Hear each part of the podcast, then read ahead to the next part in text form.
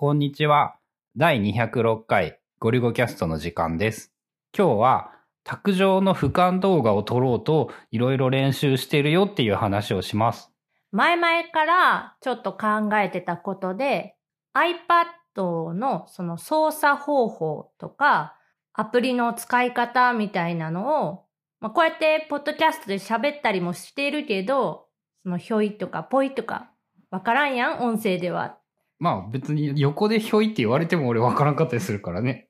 っていうので、まあ動画で見せれたらいいのかなっていうので、ちょっとその動画コンテンツの作成みたいなのも今やってみようかなって始めたところで、で、iPad の画面収録？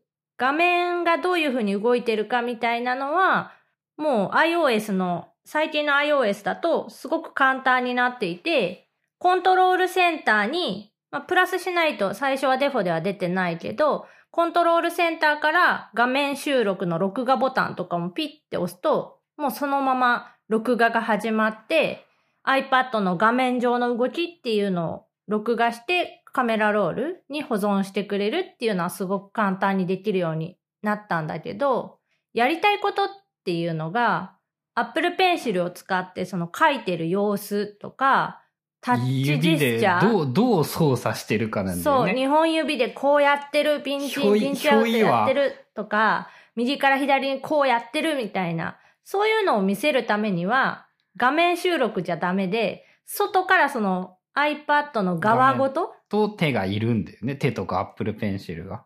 で、どうやったら上手に撮れるかなっていうので、あ、そういえば RX0 とかって動画、まあ今写真でしか使ってないんだけど、もともとはあれ、動画もすごい綺麗に撮れるっていう歌い文句で売ってたやつで。うん。手ブレ補正はないんだけど、あれプロ用の機材なんだよね。なんかいろんなどっかに埋め込んどいて、こう固定して複数のカメラを連動させていろんな視点からの映像を撮るとか、なんかそういう用途にも向いてて、動画の機能としても結構優秀なんだよね。で、あと、同じような感じで、その GoPro のヒーロー7も、まあ、うちにあるから、あ、それでもなんか簡単に撮れそうと思って、まあ、いろいろ試してみました。卓上、俯瞰とかでいろいろ調べてどういうやつを買えばいいのか。ふ卓上は入れてないか。俯瞰撮影、三脚とかなんかいろいろいろいろ探しとったね。で、い一番早く見つかってくるのが、三脚、カメラの三脚に、サイドアームっていう横に伸びる棒をつけて、それに一眼のカメラとかを下向けにくっつけて撮影するっていうのが一番調べてると出てくるんだけど、今回やりたいことっていうのが、まあ、一眼のカメラをぶら下げることじゃなくて、RX0 とか GoPro みたいな小さいカメラを、まあ、くっつけたいだけ、下向きに固定したいだけだから、そこまでサイドアーム、三脚立ててサイドアームって、まあ逆に場所も結構取ってね、その撮影するための手間がかかるんだよね。専用の場所でも作んないと。で、考えた結果、クリップ式のフレキシブルアーム？ぐにゃぐにゃ曲がるやつ。うん、硬い、ちょっと硬いワイヤーというか、あーなん、なんて言うんだろう。ぐにゃぐにゃ曲がる棒？棒。で、先っぽにクリップがついていて、そのクリップでスマートフォンとかアクションカムとかをこう挟んだら、まあ、下向けて撮影ができるかなと思って。で、1000円ぐらいかなアマゾンで。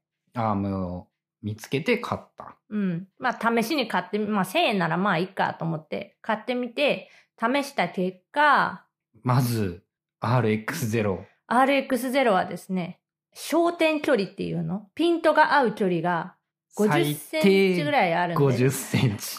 で、50センチ離すと、めっちゃ外側っていうか、その、画角が広すぎるんだよな。そう。で、iPad をアップでバンまあとこう、画面全体に収めたい。動画の真ん中に置きたいんだけど、その、かそういう角度で撮ると、ピントが合わない。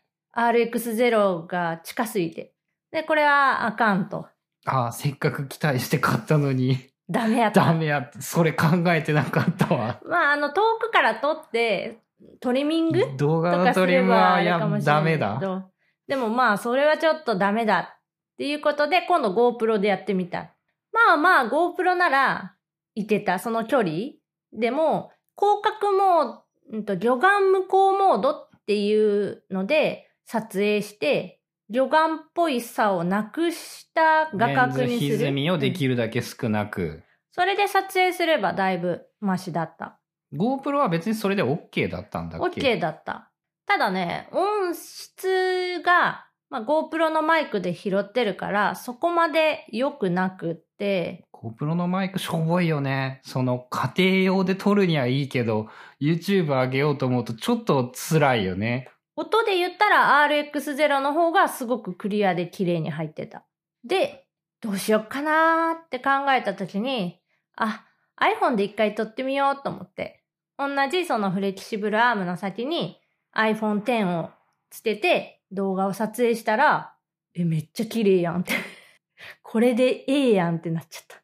まあ iPhone はさ、iPhone マジックがあるからさ、YouTube で見るとだいぶ違うかもしれないけどそう、あさ。の、パソコンの画面とか、まあ iPad ですらもうちょっと辛くなってくるんだけど、でも、一応全部の動画を見比べて同じ端末、そのパソコン上で、iPad 上で、iPhone 上で全部を見比べた結果、最終的に、あ、iPhone X で撮影しようかなってことにまあ、なりました。一番楽なんだよね。そのまま動画持ってこれるから。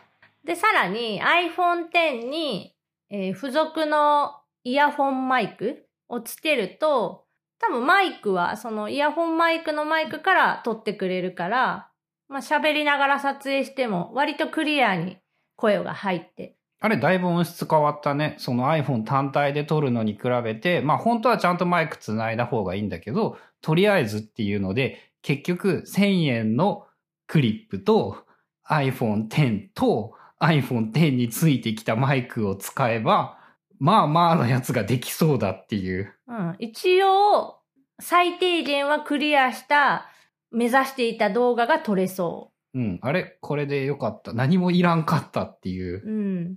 まあ、ただ、ちゃんと聞くと、そのホワイトノイズとかは入ってるから、後処理は必須かなとは思うけど、まあだいぶ気になるレベルのホワイトノイズではあった。シーっていうやつね。あとエアコンつけっぱでで実験しとったからね、うんあの時は。今撮ってるこのポッドキャストとかは、ガスファンヒーターとかエアコンとかを消した状態で収録をしていて、で、さらに後処理もまあかけてる。多少。でもまあそこまでゴリゴリにやるっていうよりかは、ある程度その不快ない程度に、うんまあその俺が許せるというレベルになれば俺はいいかなっていうのでポッドキャストはやってるんで YouTube もまあ同じ感じかなってとこだよね。なので、これでちょっと安定したら、の動画のコンテンツ、その iPad の関連。iPad まあ使い方活用法って言えばいいのか？うん。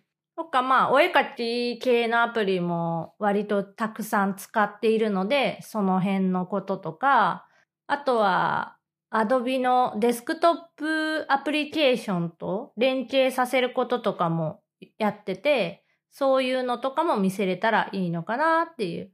まあ基本は手元だけが映るにしとけばさ、顔映らんくってもいいから気にしなくていいや化粧 しなくていいのね。その面倒なことが少ないのね。着替えなくていいし。ポッドキャストもそうで、見えないやん格好とか顔は。だからさ、すごい気軽に毎日こうやって収録してるけど、もしこれが顔が出て放送されるみたいな、うん過去、過去っていうか、あの、ずっと残るようなものであれば、まあ多分毎日はやってないよなって。まあ今ね、俺たちあの24時間部屋着だからね、外出時のみ着替えるっていう。基本家の中にいて仕事をしていると、そういう感じにはなるよね。まあわからん。他の家がどうなんかもわからんけど。もうね、すごい楽ちんな洋服ですら窮屈に感じるようになったからね。日常の洋服が、服装が楽すぎて。うちみんなな、ジーパンとか履いて外出ても帰ってきた瞬間、みんな脱ぐもんな。うん、かえ、もうジーパンは1年履いてないしね。っていう感じで、iPad のなんか使い方みたいなコンテンツとかも、そのうち YouTube とかでやっていけたらいいなっていうので、まあ、春菜の今年の目標でもあるので、それは近いうちに実現したいと思います。今年はすごいね。2月にもうその取り掛かれるっていう年始めに立てた目標にこう近づいていけてるっていういいスタートを切れている感じがするね。